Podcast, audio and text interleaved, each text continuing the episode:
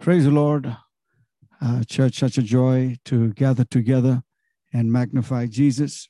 Um, and the songs that we sang, um, God is always there, and He's the power that's blowing, and He's the power that's sustaining us. And I uh, want to thank Pastor the way he started off with the wave. And today happens to be um, a very special day in the calendar of uh, the church. And let me share this uh, screen uh, to tell you why. Um,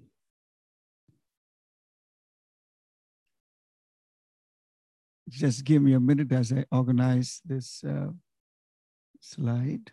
Yes, thank you. Today is the birthday of the church. And so let me begin by telling happy birthday to the church.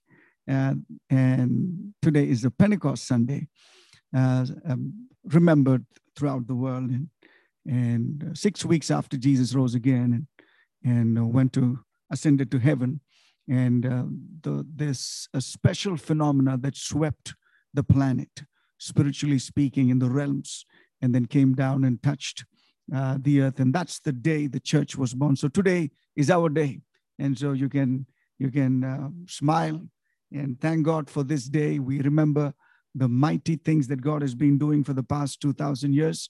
We are part of this history, and uh, not just the history of the church, we are part of this movement, the Pentecost movement. And so I would like to underline certain features uh, of this day and certain features uh, of the ministry of the Holy Spirit, and even a burden and a challenge for us as a church. We cannot pass by. We are in the wave. And I pray that we will flow in the wave of the Holy Spirit. And look at how the Holy Spirit of God visited us. It was like a mighty rushing wind 2000 years ago. It was something that they did not expect. They did not know how the Spirit of God would come. But Jesus said, and I think it is Luke 24 49, you stay in Jerusalem till you are clothed with power from on high. You wait, and something supernatural will come upon the church, come upon the 120. It's amazing to see how the Spirit of God visited. And the first word, if you look at Acts chapter 2, when the church, when the day of Pentecost had fully come, 50 days had fully come, they were all together in one accord in one place, one accord in one place. There's whenever there's oneness, whenever there is one mind and one accord, that's the place God chooses. We host the presence of God when there is oneness and one accord. When there is disunity and discord, the Spirit of God does not move. And that was the crisis in the Corinthian church that Paul was addressing. Verse 2 And suddenly, look at that word suddenly, we have no control over the move of God. No one can fathom him, his ways are untraceable. Only thing that we got to do as human beings is we yield to the Holy Spirit of God. The moment you control the Holy Spirit, you become God. We don't believe that. And no wonder as a church, we we we, we yield ourselves to the Spirit. We we we ask Him to move the way He wants. And I pray that this day we and henceforth we will we will give ourselves to the suddenly surprises of the Holy Spirit of God in our lives. And He came. Look at that. He came with a sound from heaven and like a rushing mighty wind. There was wind. Look at the look at the synonyms the pictures the allusions that are there about the holy spirit of god. To understand in limited human mind there was that rushing wind. There was that suddenly moment. There was the sound of god filled the house. You see it was not a not a grand architectural piece of of of, of, worth. No it was a house.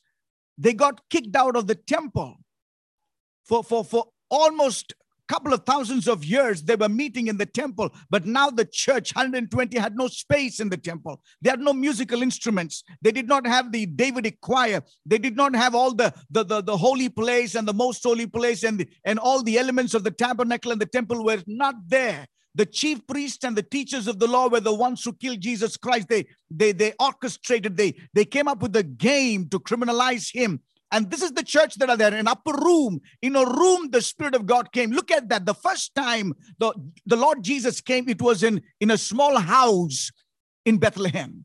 The first time the Spirit of God comes, it's not in a gigantic structure, but in a house. The way we began the service, And the way Pastor said, make your home a sanctuary. I pray that make your home a holy sanctuary where there'll be a visitation of the mighty wind of God. Amen. Amen. Let there be the wave of the Holy Spirit. I believe you can call me all the names. You can tell me I'm out of my mind. You can say, but I'm believing. I'm believing that our homes in this lockdown will have an unusual move of the Holy Spirit. This is how God designed it. It was not a surprise for God, but for human element, yes, it was a surprise. Fill the house where they were sitting. They were sitting as much as we are sitting and waiting. God, what to do? God redefine my life. God do something about the second wave and third wave, fourth wave, and this, that, and the other. Let's pray for the wind of the Holy Spirit to blow, the wave of the Holy Spirit to blow. And let's believe that as a church, we've been underlining, emphasizing, praying, knocking at the door of heaven, but wait for the suddenly moment. Don't give up on the things of God. God's timeline are different from the way we think. Hold on to it. The day and the hour he knows the moments he knows. No wonder Moses prayed, Teach me to number my days and give me a heart of wisdom so that I will live a life that is right. May God grant us that even as we commence and begin this, this, this Sunday to hear his word. May the word of God grip verse 3 and verse 4. And they appeared unto them cloven tongues of fire. You have the wind, you have the wave, you have the you have you have the fire Look at the pictures of the Holy Spirit of God on day one and sat on each one of them unilaterally. There was no gender bias. There was a unique phenomenon that took place in the early church in the room. Children and parents alike, the elderly, everyone together, they begin to wait, and the Spirit of God did not, did not have his compartments, but just moved tongues of fire sat on each one, and something got activated. Verse 4 and they all were filled with the Holy Spirit. The Spirit of God filled the room and filled them.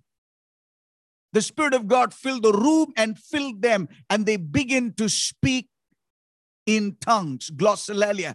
Glossolalia is other tongues, other languages. Language has got a communion. It is a source. It's a medium of communication between two entities. As much as again, Pastor mentioned in the beginning, let there be the spirit to spirit communication, spirit to spirit engagement. Let there be mysteries of God. This is our birthright as a church. This is not what we didn't pay for it.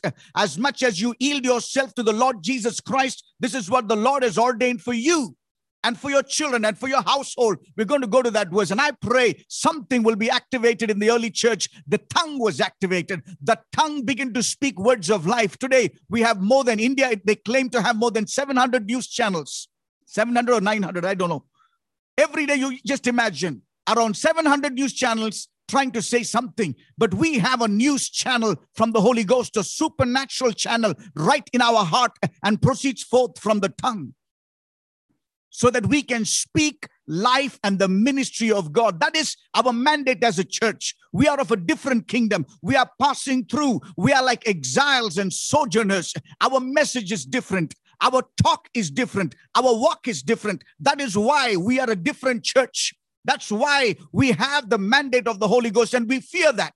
We will stand for it to the very end. We will preach the gospel of Jesus Christ. We will preach the cross of Jesus Christ, for it is the power of God unto salvation. I pray that not just we as preachers, not just we as pastors, but every family, every little child, today I pray, children, you are listening, sitting down. I pray the Spirit of God will come upon you. I pray the Spirit of God will ignite you with passion. The same wind that moved uh, 2,000 years ago, I've seen in my own life. We can testify in multiple, various, sundry ways uh, how God has done great things. I pray it will revisit us in the darkest darkest time of our life, uh, the darkness will turn and gloom will turn, that this wave will be replaced by the wave of God in our lives. Amen. Hallelujah. Hallelujah. They begin to speak in other tongues as the Spirit gave the utterance. It was it was a chemistry of the Holy Spirit. It was the science of the Holy Spirit, which does not touch the human mind. No wonder when the Spirit of God moves, it could be a rural place, a tribal place, a prison, or a parliament, or a palace. It could be any dark dungeon. When the Spirit of God moves, He does something supernatural. No matter what age you are, no matter who you are, no matter what gender you are, no matter how, how lowly or how highly you think of yourself, when the Spirit of God comes, He bypasses human agenda.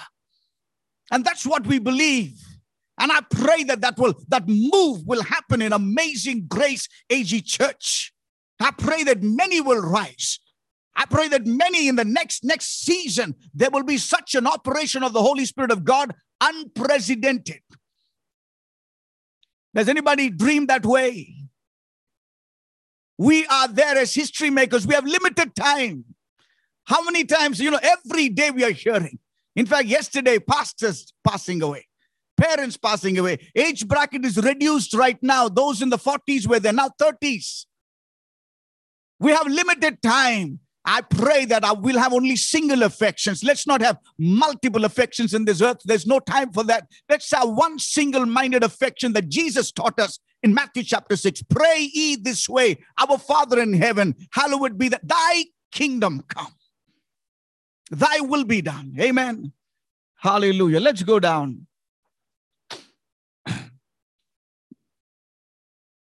I know Sunday school is is is uh, taking a small vacation break. I hope children are watching this. For all the children, I just want you to take this word. This is that. I know it's very fascinating, but if you want to remember the sermon, just title it this way This is that. What is this is that? When the Spirit of God came in Acts chapter 2, there was a confusion among the public. They said they are drunk. They're too excited about it. There was confusion prevailing, and Peter comes out. And Peter says in Acts chapter 2, verse 16, just imagine, imagine, imagine this. Peter comes out, sees the phenomenon in the upper room, comes out to the public, and he's able to raise his mind to a prophecy which is 800 years old. I don't know how in the world he's able to do that except by the Holy Spirit. He's able to connect an event, an episode that just took place. And the Spirit of God is able to program his mind and say, This is that. Probably the Jews were familiar. I don't know if he had gone on and opened the text of Joel and read the prophecy. And suddenly he begins to compare two events and says, This is that which was prophesied by prophet Joel. And I pray that when God begins to move, our promises that we prayed on Saturday, on Sunday, on Monday, on Wednesday, on missions prayer, and every format of prayer that the church has been having, when God begins to move, I pray that we'll be able to compare two events and say, This is that which we prayed for. This is that when somebody came out of the hospital, when somebody got saved, when your mother got saved, when something happened in the church calendar, we are able to take two texts and say, This is that which was prophesied. This is that which we have prayed for. Prayer has got a unique potential to cross the boundary of time and wait for you in the future. So don't give up on prayer. Don't give up on the prophetic utterances. Don't give up on the word of God because it has, it has got a potential to transcend the boundaries of time. And so much so here in this context, Peter rises up and says, This is that. What is this? Is that spoken by Prophet Joel? This is what he said in the last days.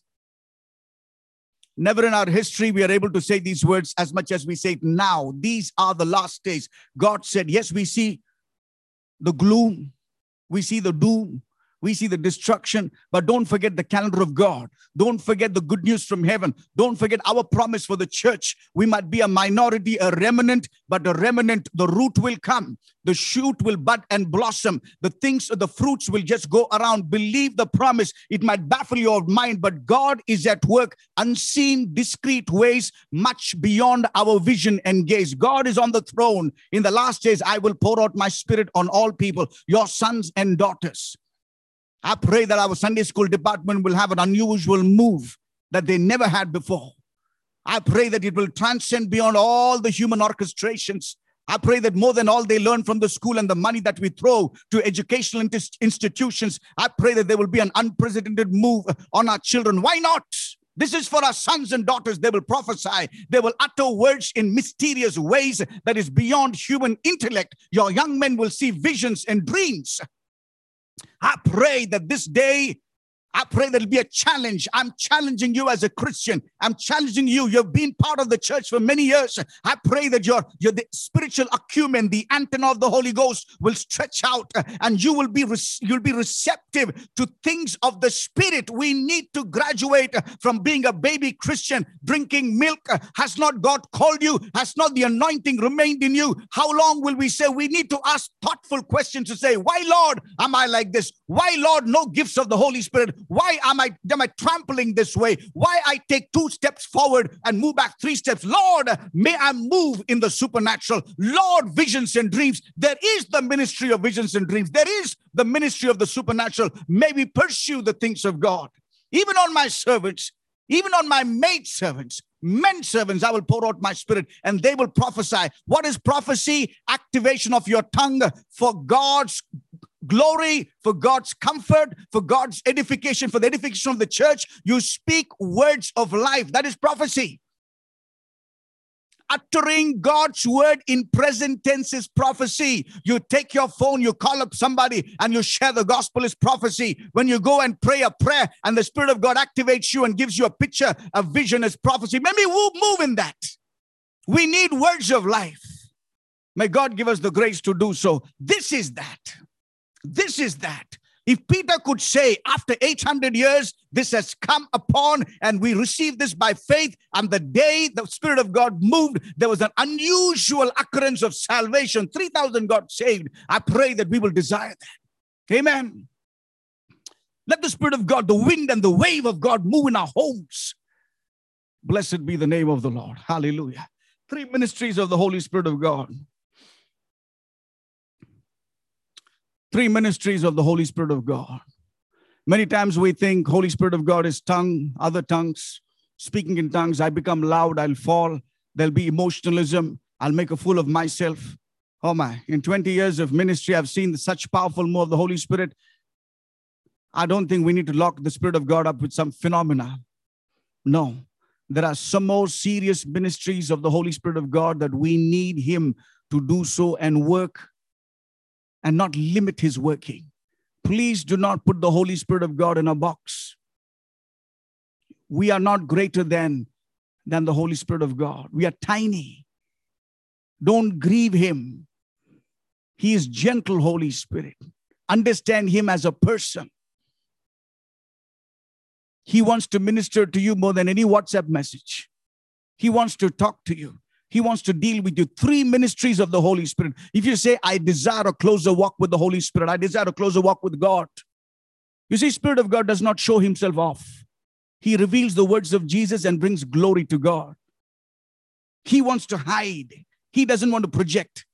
Anybody with the anointing and the power of God are trying to usurp and trying to move forward and, and, and make a big show of themselves is not the Holy Spirit of God. No, it's a spirit of humility. The Spirit of God covers himself. You don't even see him. And when he comes, he glorifies Jesus. He doesn't glorify himself.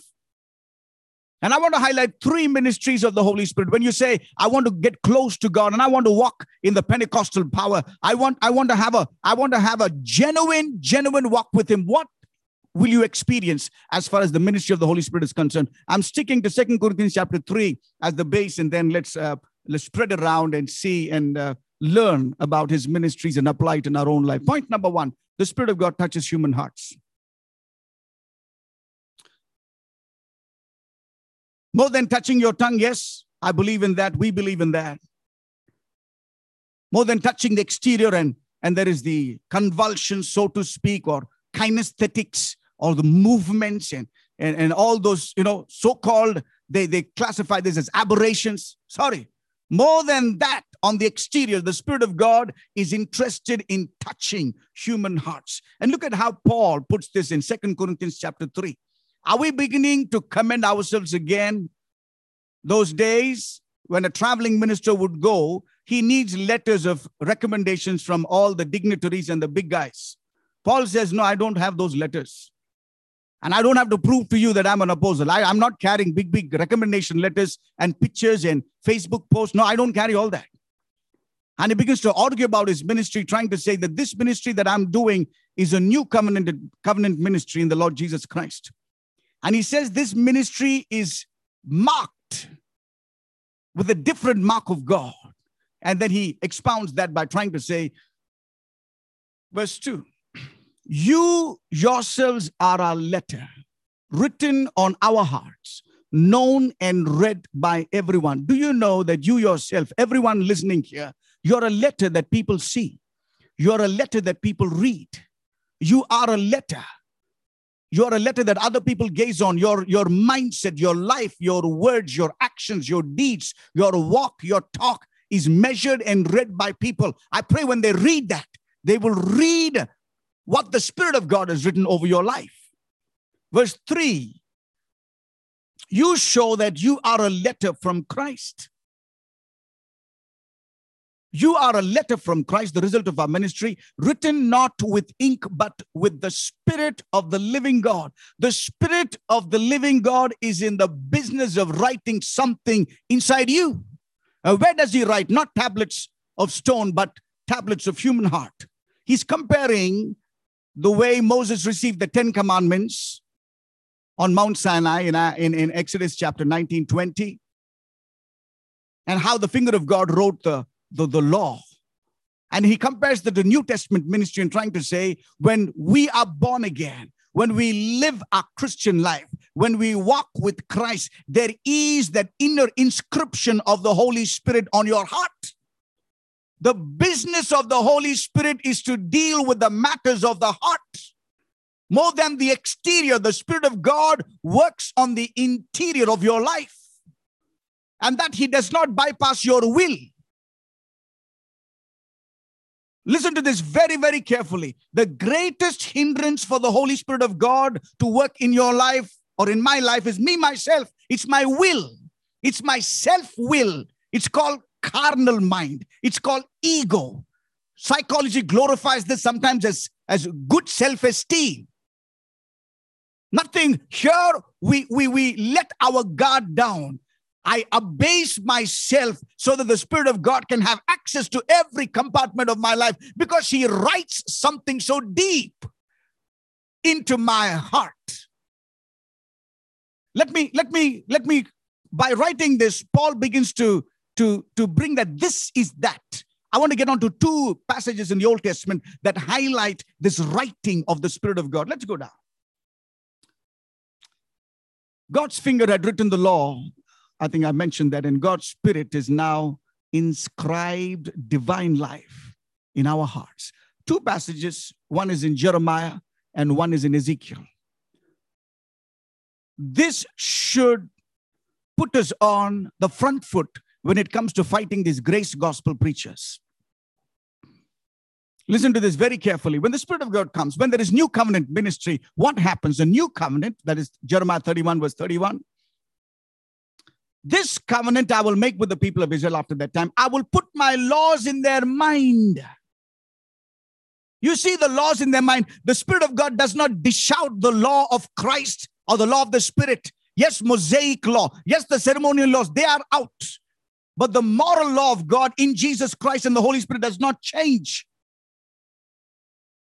And what does the Spirit of God do? He begins to work in my mind and in my heart to underline and inscribe and write the laws of God. What does the Spirit of God do? Move me to obey. Nothing fascinating. I can jump a lot, I can scream and shout, but the inner working of the Holy Spirit moves me to obey Him. That is the highest function that the Spirit of God is trying to do. Remove the egoistic, proudful, hateful, heinous, he, what do you say, heinous attitude in my mind, arrogance in my mind. Remove that so that I will be more obedient. It's very simple. Nothing fancy about it. When the Spirit of God comes, my mind is regenerated, my heart is worked upon so that I will be more obedient, so that I won't be disobedient. No arrogance there, no rebellion there, no pride there. Yes, Lord, I serve you, Lord. I obey you, Lord. I will follow. That's the attitude that we have when the Spirit of God moves. Let's read again. I'll put my law in their mind, I'll write it on their heart. The Spirit of God is about inner working. The I just want to bring in and probably highlight it again. When the Spirit of God comes, there will be meekness. That's one of the fruit of the Spirit. And I think I've not heard much on meekness. You know what is meekness? Dear friends, meekness is power to become weak. Another sense, the power that doesn't mind in operating in weakness. Jesus, he did not say, I'm superstar. In fact, he never went on to say, I am God. Jesus did not say, I'm a prayer warrior. Jesus did not say, I'm a good preacher. Jesus did not say, invite me, I will do supernatural miracles. When it comes to his identity, one time he said, I think in Matthew chapter 11, verse 28, 29, I am meek, I'm humble. Wow. Look at his ID card. He's CV. I am meek. The Spirit of God, when He comes upon you, you are powerful to become weak to say, Yes, Lord, I surrender, Lord. I will be their God and they will be my people in obedience. They will listen to me. They will follow me. They will know me. Look at the next verse in 34. They will know the Lord. The Spirit of God, it leans towards communion and not flesh works. The primary purpose of the Holy Spirit of God in you. Every Sunday we receive the benediction. What does it say? May the grace of the Lord Jesus Christ, the love of God the Father. When it comes to the third person, it says communion and fellowship of the Holy Ghost. That's the inner working of the Holy Spirit of God. Holy Spirit of God longs not for a power show, but for communion. I don't know whether you had this experience. Let me tell you my experience. When you lie on the bed, some of you, some of you relate to this. When you're there alone sitting on a chair, when you're walking up and down, somewhere in your spirit, there is that talk, Lord, I love you. Lord, I want to serve you. Lord, reveal yourself to me. Lord, I thank you for life. Worship is spontaneous. It's not orchestrated. It's not fabricated. You don't have to do anything. You just sit down. How many times in the kitchen you are able to worship? Right in the moments of difficulty, you are able to worship. How is that possible? Unless and until there is that communion with God. How could Paul say, pray without ceasing. Is it possible, humanly speaking? No. But when it's spirit to spirit, that transcends all the elocution and all the human performances, it goes beyond that realm, and there is that communion. Long for that communion. David was a king with all the affairs of the palace and administration. Yet he says, One thing I ask of the Lord, this is what I seek. Yes, we are working. Yes, we have responsibility, but let this transcend beyond that to know God gnosis, epignosis, knowledge that comes through personal experience. Where if I want to know my wife Sunitha, I don't have to go to Google and search what does Sunitha like for lunch Sunday afternoon on Pentecost day. I don't have to do that. I know her for the last 19 years. Maybe get to know God. It's not about, yes, thank God for books, thank God for academia, thank God for scholarship, Yes, I'm blessed by that. I believe in that. But when it comes to the Spirit of God, there's a transition about all that. There's a transcendence where you and God come to. That's the new covenant. Blessed be the name of the Lord. Look at another prophetic word that was fulfilled Ezekiel 36 26. A classic verse. In verse 26, you have new spirit with yes in small letter. In 27, you have the spirit, S in capitals. A new spirit means new attitude, new mindset, new thought life. Romans chapter 12, verse 2 is happening there. This is that these prophets were able to see the new things of God long time when they were locked up in Babylon, when they were in their, the, the, the exile stage and, and, and they being oppressed in the dark days, they were longing for this new, they prophesied. This is that, Paul says. I will give you a new heart. Wow. And a new spirit. Wow. I'll remove from you the heart of stone and give you a heart of flesh. What do you mean by that? Heart of stone is rebellious heart. You can have all the miracles in Egypt 10, in wilderness 10, but with a rebellious and a stony heart, they miss the promise of God. Can I tell you something? It might not taste very well. We can have all the miracles. We can have all the prophecies. We can be part of a good church. We can listen to Moses after Moses, Joshua after Joshua. You can see the cataclysmic uh, events of God, the, the billows of smoke on the mountain. But yet, if your heart is not changed, we will never reach the promised land. We can have all the good messages. You can be part of all the Christian activities. But if there is no heart change, forget about it. this gospel does not work. This is not about giving that extra goosebumps This is not about having a good Sunday and going. It's an ongoing discipleship till the Lord comes because God is in the business of trying to do something on my inner life. Sunday after Sunday, I come and I, I, I do all these, these Christian things, but my heart is not changed. I'm still angry. I'm given to lust and immorality. My sexual life is messed up. I'm given to all kind of evil. I tell you, it's dangerous, my dear friend. The Spirit of God is in the business of dealing with the matters of the heart. I hope we are open to it. I hope that that is be our trust in 2021. Let the junk get burnt. If one virus can come and reorganize and rearrange our biology system for our detriment, one invisible virus. The other day, one research scientist came and did a presentation, and he showed us how this virus operates and showed us the loop inside invisible loop, one kind of flowery loop. It goes in and, and rearranges, it just goes and malfunctions the whole system. I'm speaking on that derogatory manner. Let me put it on the positive. If one agency of the Holy Spirit of God can come into your life, don't you think there'll be a radical transformation? If my heart, that's the business of God. Verse 27 I will put my, oh my, my spirit Numbers chapter 11, if I'm not wrong, God says, I will take the spirit from Moses and I will put them into 70, 70 leaders, elders in Israel so that they will lead. Look at what God says now. I will put my, my spirit on you. And my spirit will move you much beyond the shaking and the clapping and the singing and the tongues. Yes, we believe in that, no doubt about it. But move you to follow. Wow. You will pursue after the commands of God. You will pursue after the things of the Spirit. You will crucify the flesh. You will make your body a slave so that you will not be disqualified after you preach the gospel to others. You will crucify the flesh and, and give the members of your body and surrender them to the work of Christ. The Spirit of God moves you to obey. When you sit in front of a program, the Spirit of God will convict you, shut it down some relationship, shut it down. Some things in your life, sever it. Move you to obey my laws. And look at that word, careful. A warning, careful. Don't let your guard down, careful. This is the work of the Holy Spirit of God. I, you know, you know, to, uh, to, to, to put it in a put it in a a computer age or a mobile age illustration, the Spirit of God is in the process of giving notifications every time you know the buzzer you know the beep. You know you have 25 apps. All the 25 apps have got have got the facility to give you notifications. You can get notifications beeps. No one can control that. You get all the time. When your mind is baptized in the holy ghost you get spiritual notifications written by the spirit of god. Do this don't do this go there don't go there. This is the time to pray. No this is not it. A, a word a vision a wisdom a knowledge a longing. This is the work of the holy spirit of god this is the ministry of the Holy Spirit. Do not shut down the notifications of the Holy Spirit because the enemy sends notification like, like those missiles that came there in the Middle East. And the missiles are there to steal, kill, and destroy you.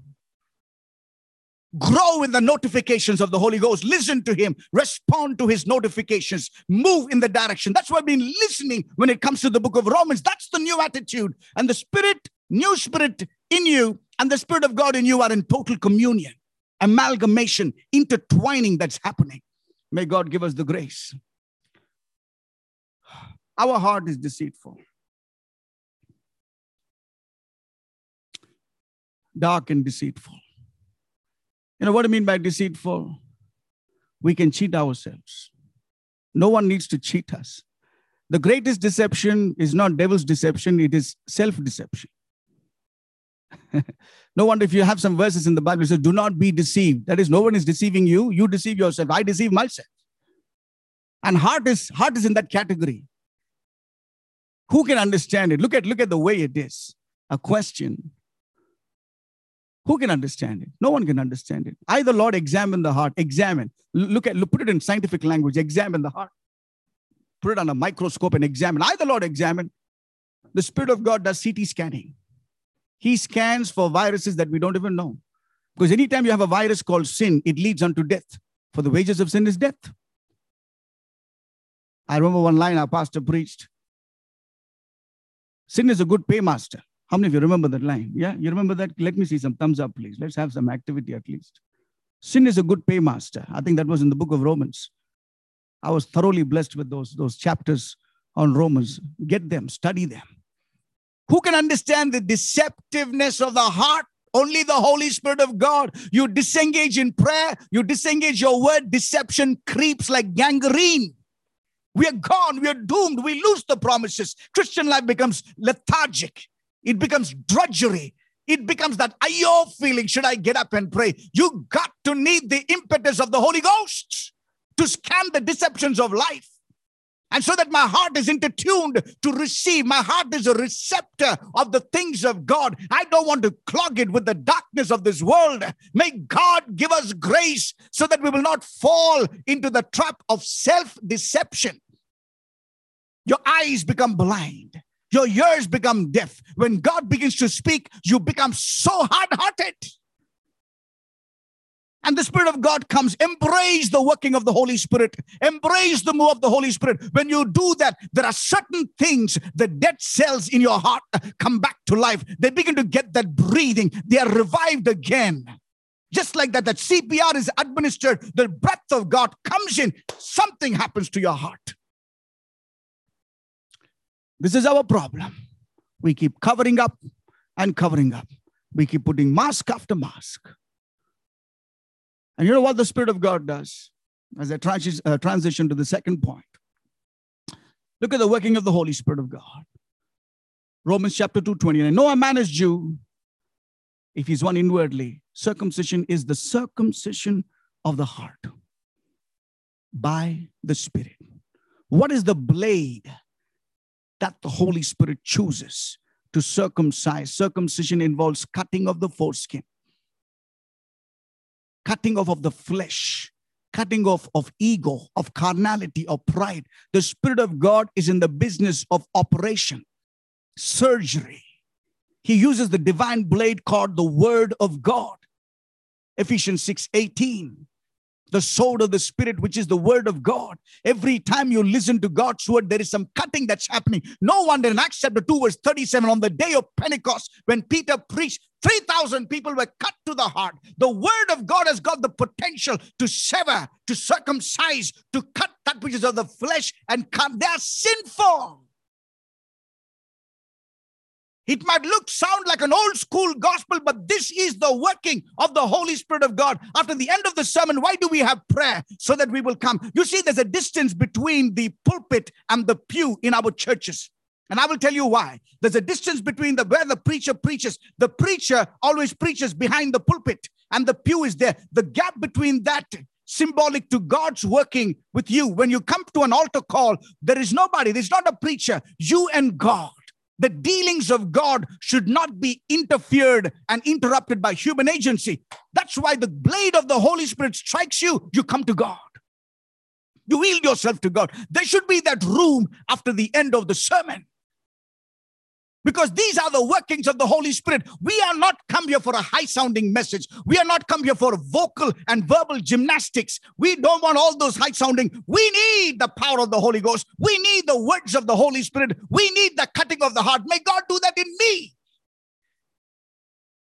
Amen. We are not come here with report cards. That message is good. This message is good. That talk is good. This slide is good. No, it goes beyond that. May the Spirit of God do that right now in the preaching right now, when the word goes forth, let it go like a divi- divi- divine sword and a blade, looking at the viruses in my heart. That's when a generation will change. That's when our youngsters will catch a vision and a dream. That's when we have many people in our, from our church sent forth, sent forth apostolically, sent forth as evangelists, sent forth with a mandate. We don't have much time. Let me go to the second point. First ministry, the Spirit of God touches human heart. Secondly, the Spirit gives life. He imputes life. He breathes life. In fact, the meaning of Ruah in the Old Testament, I didn't put this document, but uh, there is a writer. Uh, his name is Jack Levison. He wrote a book on the Holy Spirit, The Boundless Love. And he you know, brings up all the terms refer to the Holy Spirit in the Old Testament. And, and out of all the, the numbers that you have on for blessing and for covenant and for Torah, the Holy Spirit of God gets the mention 389 times, prominently mentioned in the Old Testament, not the New Testament. The meaning of Ruah is breath, is life, wind, an agency that moves, the life giving breath of God, Ruah. The Spirit of God brings life. What's the opposite of life? Death. What are we hearing today? We're hearing a lot of news of death and gloom. It's very grim. Look at this verse as, as, as Paul says. Second Corinthians chapter 3, verse 6. He has made us competent, fitted us with necessary skill, competency to accomplish certain tasks. You're fitted, you're given the necessary skills to accomplish as ministers of the new covenant. What is this, the, the necessary component for comp- uh, competence here? He says, not of the letter, but of the spirit. Our competency is not of the letter, is not of the written code, now, here it's alluding to Mosaic 10 commandments that came in Exodus 32. He says, the letter of the Spirit. The letter kills. On the day the law was given in Exodus 32, 3,000 people died. But the Spirit gives life. The day the Holy Spirit came on the day of Pentecost, 3,000 people came to life, moved from darkness and death to life in Jesus Christ. Now, I want to bring in a very, very strong truth here. A Couple of minutes as I share this. The Spirit gives life. The Spirit gives life, agency of life. The flesh counts for nothing. Carnality counts for nothing. Self will counts for nothing. The more we operate in our flesh, it is nothing, it's but a show. It's like a air in the bubble. You puncture it, it's gone. It is fleeting. The words I speak to you, they are full of the Spirit and life. I want us to do a very, very small exercise. Can I ask you to hold your palm before your mouth and just speak Spirit? You know what came out first? Spirit. Breath came. When there are words that come from your mouth, it's accompanied with a breath, vibrations, that is sound, and the word that carries a meaning. I'm going to come to that. But what came out of your mouth is breath. What came from your mouth is breath. The spirit Listen to this, people of God. Whenever a word proceeds from your mouth, if it's a word from God, if it's a word from the from his word, the Bible, every time there's a righteous, holy, godly word that proceeds from your mouth, there is a legal right that you give to the Spirit to attach to that word. And that word goes forth as an agency of life or death. Let me simplify it. Whenever you utter a word, there is a spirit agency that accompanies the word. I was in, in Montreal. I was preaching together with my friend, Pastor Robert Roy. I finished preaching. Uh, a, a, a person manifested in the congregation, yelling and screaming. There was a demonic manifestation. Finished the preaching, said an amen. They they moved the person to the side room and and they asked uh, me to come and pray for the person who was possessed. And I'm just taking this example just to emphasize the power of word. So what I'm here, and then there's a group of members in the church, they're they're praying. I mean, not that not that just I'm ministering, no, the other members of the church, they're praying. And I come here, I look at this, I mean, everything is haywire. She's um, you know, what whatever, whatever you can see the manifestations. I don't want to describe on that. It was not not nice. It was not nice on the person. So I look to the person and I say, In the name of Jesus. What did I do? In the name of Jesus, you demon, come out. You have no authority over this person. I rebuke you. You come out. What did I do? I released words. right in a minute or so after we minister deliverance, the person was okay. Something left, you can see some other agency leaving, the evil spirit leaving. But what, what happened when I say Jesus? What happens when I begin to recite God's word? What, I hap- what happens when I take God's word on me? Is it Luke 10 19? I've given you authority over snakes and scorpions and over all the powers of the. What happens when I say that? When I say that in my English grammar, the, the four words in the name of Jesus, the five letter word, what happens is when it comes forth from my mouth, there is the power of the Holy Ghost that gives that, that my word becomes the carrier of that power. And the Spirit of God gets the legitimate rights over that word because He is life. And then the Spirit of God, full of life, the words that I speak to you, they are accompanied with the power of the Spirit to give life. Reverse that. When you speak ugly, bad, foul, demonic language, you give rights to the enemy, the evil spirit, foul spirit, dark spirit. They latch on the word and operate. You will die. You will die. You will die. It'll play in your mind. Go build strongholds in your mind. No, when you come on a Sunday, you preach God's word and you begin to text to the pastor, Pastor, thank you for a good message. Pastor, I feel what happened in that context? When the word came, it was accompanied by the agency of the Holy Ghost. That is the power that the believer has. That's the power you have. When the Spirit of God comes on you and you're going to put your hands together and you're just going to sit down, it's not going to take the kingdom forward. And I'll tell you how to the, the, the way that we are helping the demonic kingdom is to shut our mouth. If you want to serve the devil's kingdom, very simple. Don't even open your mouth and speak the gospel. No wonder every Sunday there's a thrust in our church. One of the one of the founding points of our church is evangelism. What do you mean by evangelism? Carry the good news. Open your mouth and declare the good news. It's not your word. It's not which university you studied. It's not whether you have a certificate. It's the word that comes from the heart. It proceeds, it accompanies the power of the Spirit. You can have a stammering tongue. So many pastors have, I know don't have a don't have all that high sounding qualification academia but when they stand to preach some pastors stammer yes there is all the grammatical mistakes but what is the secret? The secret is this. The spirit gives life the words that i speak to you are spirit and life. Speak the word. Dear church don't be scared of speaking the word. When you speak the word, it's not you, it's not your sound, it's not your tone, your rhyme, your rhythm, your meter, it's not all your phrases, it's not your eloquence, it's not your superior wisdom. Paul says that in First Corinthians 2. That's when you release the word, you give you give room to the Holy Ghost to take that word, to carry that word with life. Demons will flee. The sick will be healed. The depressed will receive life the dead will be born again. There will be peace in the house. So don't give up praying. Don't give up reciting the verses. Because when you speak, you speak life. Same way, don't speak foul language.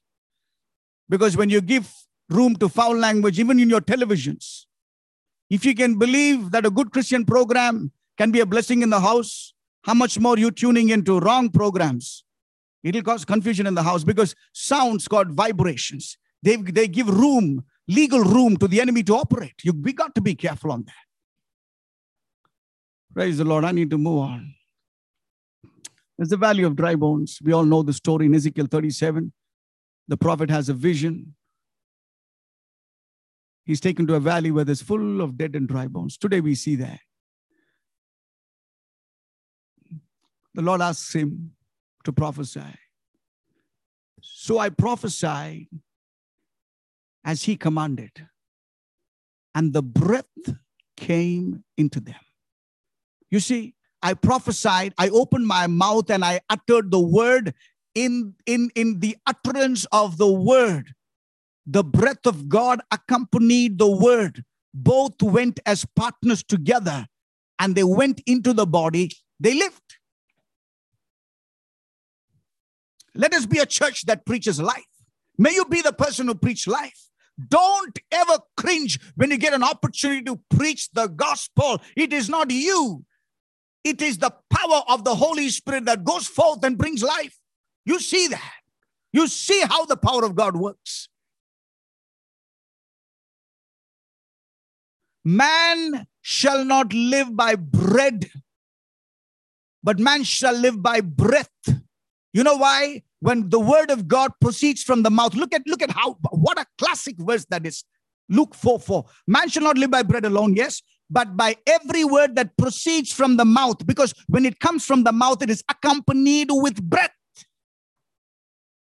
When God speaks to you, there is life, the, the, the life giving breath that sweeps over you. May God do that today in your life. As you are listening, may dead things come back to life. May things that are dried up in your family. I don't know what the enemy has lied to you. I don't know your, that fear, that depression. I don't know what it is that's running. This cannot be done. That cannot be done. My family, my marriage, my situation, my money, my job. In the name of Jesus, let there be a turnaround. Let there be the touch of God in your life. The words that we preach, we may not be eloquent people. We may be a small church. We are growing, but we have a heart for the gospel. We want the fire of God to work. We want every family so that we ignited with this fire. Every Sunday after you're charged up, go ahead and call some 10 people. These are the days people are so down, they need a prayer. Call and pray by the power of the Holy Ghost. Pray that He will fill you. Type a message, do something, send a word, let it go as life. Amen. Don't allow this wave to pass by. Move in the wave of the Holy Ghost. Let the Spirit of God come upon you. Let your home change. Begin to speak differently. Radical, radical change in the way that you speak. I will put my spirit in you and you will live. Invite the Holy Spirit of God. He is the agency of life. Speak the Spirit of God. If you know somebody in the hospital, call them and say, I speak life in the name of Jesus. Speak. What is there? What are you going to lose? What are you going to lose? People are waiting for all the, the right kind of medications to come. They're outsourcing it. It's going in the black and the white and the gray, whatnot. Go ahead and speak. Go ahead and say, make a fool of yourself, no problem, but send forth the word of life. No, my English, no, my this. How many excuses you want to give? Most of us have got fantastic education. Some of you have come out in flying colors. Some of you have got fantastic jobs. God has never, never taken the job out of you. But just go out outside and see people are smelling death every day. Be a source of life. On this Pentecost Sunday, I challenge you. Peter was unschooled and untrained, but something happened to him in that upper room. He came out and began to speak. Had very, very few words, not much, but look at the transformation. May we have those visitations of that. May this be known as that. Uh, may God's word come to life. Hallelujah.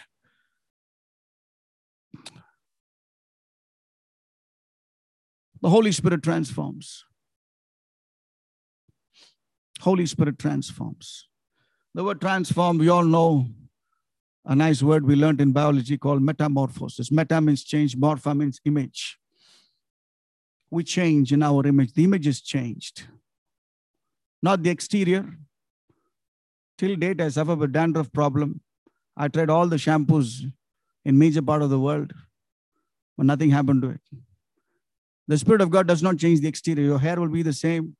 Your height will be the same. Your color will be the same. He's not in the business of exterior change. No. Metamorphosis is inner life. I want to show you that from the scripture. Whenever you have encounter with the Holy Spirit of God,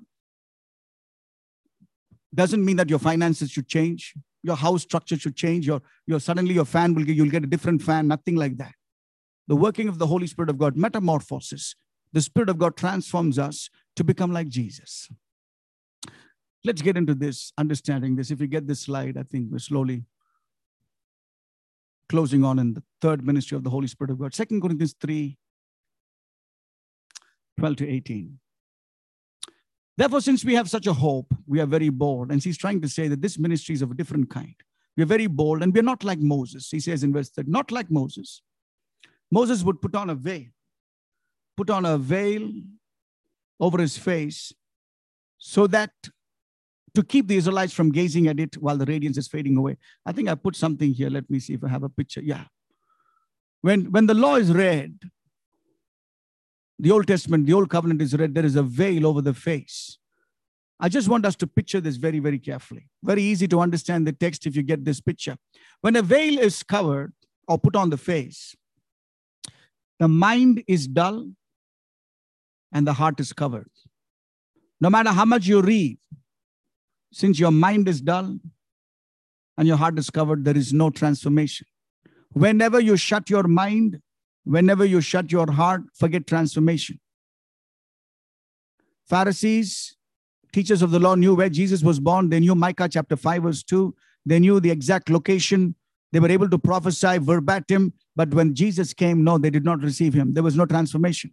If there's one class of people Jesus hated the most, openly showed his displeasure was Pharisees and teachers of because because they both were covered. They were not willing to receive him as Messiah till date. Till date, the, the, the nation of Israel has only 2% Christians. 2%. If at all we need to pray for something about Israel, it's not, yes, may the war stop, but may they receive Yeshua Messiah. May they receive and say, Blessed be the name of the Lord. Their heart is covered. Their mind is dull and heart is covered. Now keep that two, two aspects in mind mind and heart. No matter how much you read, you read, you read, you read, you read, you know the Hebrew, you know the tense, you know the syntax, you know this and that. But without the Spirit of God, these two are dull and darkened. No transformation. Knowledge only puffs up. Let's come down to this kind of ministry of the Holy Spirit. But their minds were made dull, for to this day the same veil remains when the old covenant is read. It has not been removed because only in Christ it is taken away. Even to this day, when Moses is read, that's the Old Testament, the Torah is read, a veil covers their hearts. But whenever anyone turns to the Lord, the veil is taken away. When you come to Jesus, in the workings of the Holy Spirit, something happens in the realm of your mind and in your heart. What is that happening? Now, we, with unveiled faces, we all reflect the Lord's glory, are being transformed into his likeness.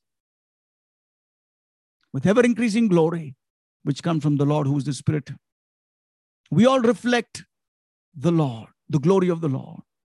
And the Lord who is the Spirit makes us more and more like him as we are changed into his glorious image. The chief end of Christian destination is conforming to the image of Jesus Christ. I underline again what Pastor often says become more like Jesus every day. An inch, a millimeter, a centimeter, progress. It's, it's just like a child grows. Child does not grow automatically, no. There is a significant milestone every season. Measure that milestone.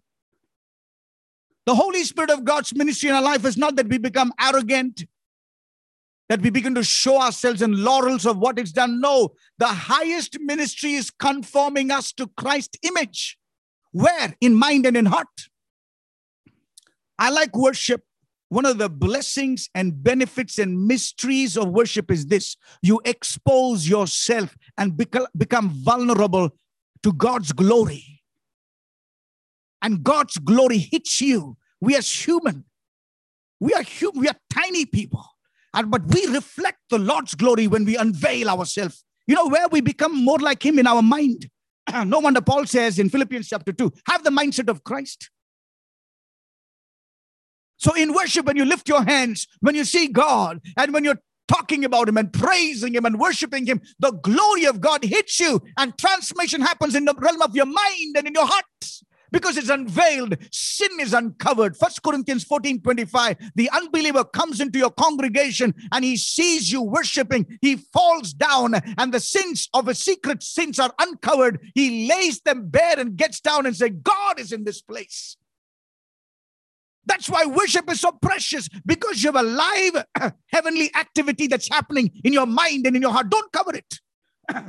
If you want to cry, cry. You want to stand, stand. You want to kneel, kneel. You want to go flat, go flat. You want to lift your hands, do that. Let the glory of God shine on you. Let there be the transformation in your mind. The goal of worship there is transformation. It's not good singing. Thank God for music and song and rhyme and, and choreography and all that. Our worship goes somewhere else. God is not a spectator in worship. In worship, the triune God engage with us. As much as we want him to come, he comes. Draw near to God and he will draw near to you. That is the activity of God that's so precisely so soaked in the spirit. Don't miss that every Sunday. Don't miss that. No wonder Paul could write so much of the glories of the kingdom and worship right from the prison. May God give us grace to be transformed, to be like him. Where is the glory? the God of this age has blinded the minds of unbelievers so that they cannot see the light of the gospel that displays the glory. Whenever you preach the gospel, you stand for the gospel. The gospel of Jesus Christ is the radiance of God's glory. Let me come down to verse 6. Excuse me, please. For God, who said, Let light shine out of darkness, made his light shine in our hearts. You see that? The inner working of God is the heart. On the last day of your life, I'm quoting 1 Corinthians 4 5. On the last day, on the day of judgment, God wants to uncover your heart as a display please, peace to the whole world.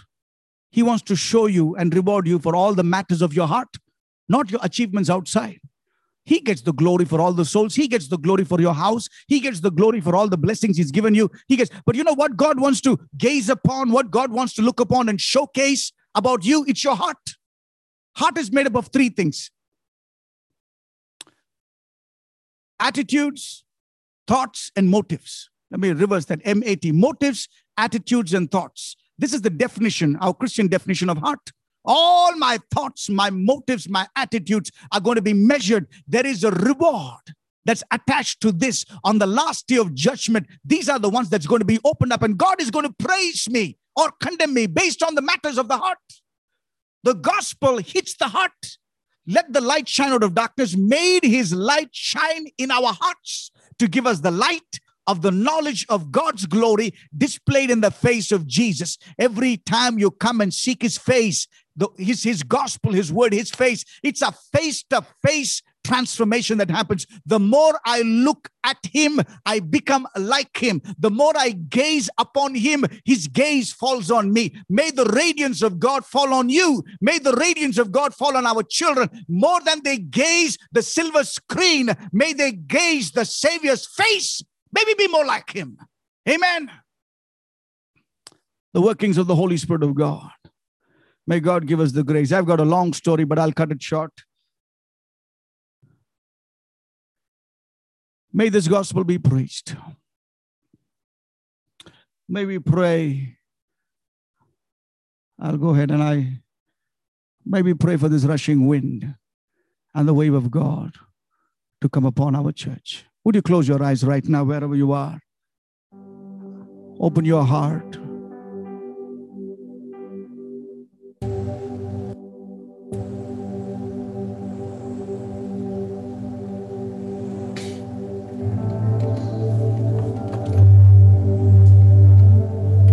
Touch on my heart, Lord, my mind. I want to move in my house. I want this rushing wind. I want to speak life, Lord. Pray, pray, pray. Pray, open your mouth and pray. Release words of life. Release words of life over your children right now, over the church, over us as a community of faith. Go ahead and pray. Breathe on me, O God. Breathe on me the fresh breath of the Holy Spirit. Breathe on me, O Master. Breathe on me. Breathe on me, O God. Your power, your strength. Breathe on me, Father.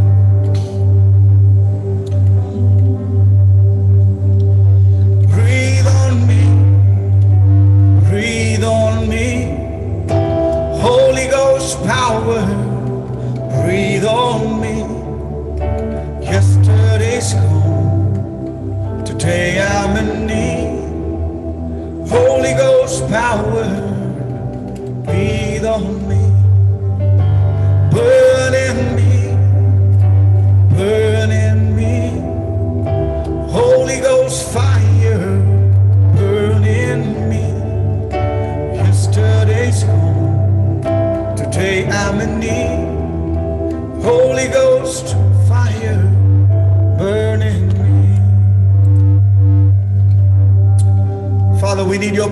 need your strength. We need your anointing. We need your awakening. We need your transformation by the Spirit. We want to speak life where there is death. Oh God, raise up a generation of fearless and baptized with the Holy Ghost. Can we lift our hands and pray? Lift your hands and pray. Give yourself to the ministry of the Holy Spirit. Let the veil be rent. Let the mask melt in the heat and the presence of God. Let God's name be glorified and praised. Pray. Pray that dead things in your life, viruses, will be uncovered. The secret plans of the enemy will be uncovered. Let the presence of the Holy Spirit move like a rushing wind in your home. Let a new dispensation in our church begin where we give ourselves more to God and draw near to Him. Let us be ignited with a fire, fire of the Holy Ghost. Oh God, give us grace, I pray. Strengthen, oh Father. Strengthen, oh God.